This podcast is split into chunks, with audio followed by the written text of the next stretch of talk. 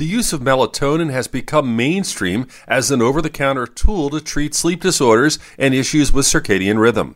According to a new report in the Journal of the American Medical Association, the use of melatonin has dramatically increased as much as fourfold in the past 22 years. So, is it helping? The research finds there is not enough data to approve melatonin as a tool to treat insomnia, but the sleep wake cycle, which can be influenced by international travel and shift work, is an area where there is great potential. Now, there's a warning. The authors recommend against taking more than 5 milligrams per day of melatonin. Sleep experts also warn against the idea that a single pill can make all the difference. With your health, I'm Dr. Brian McDonough on 1010 Wins.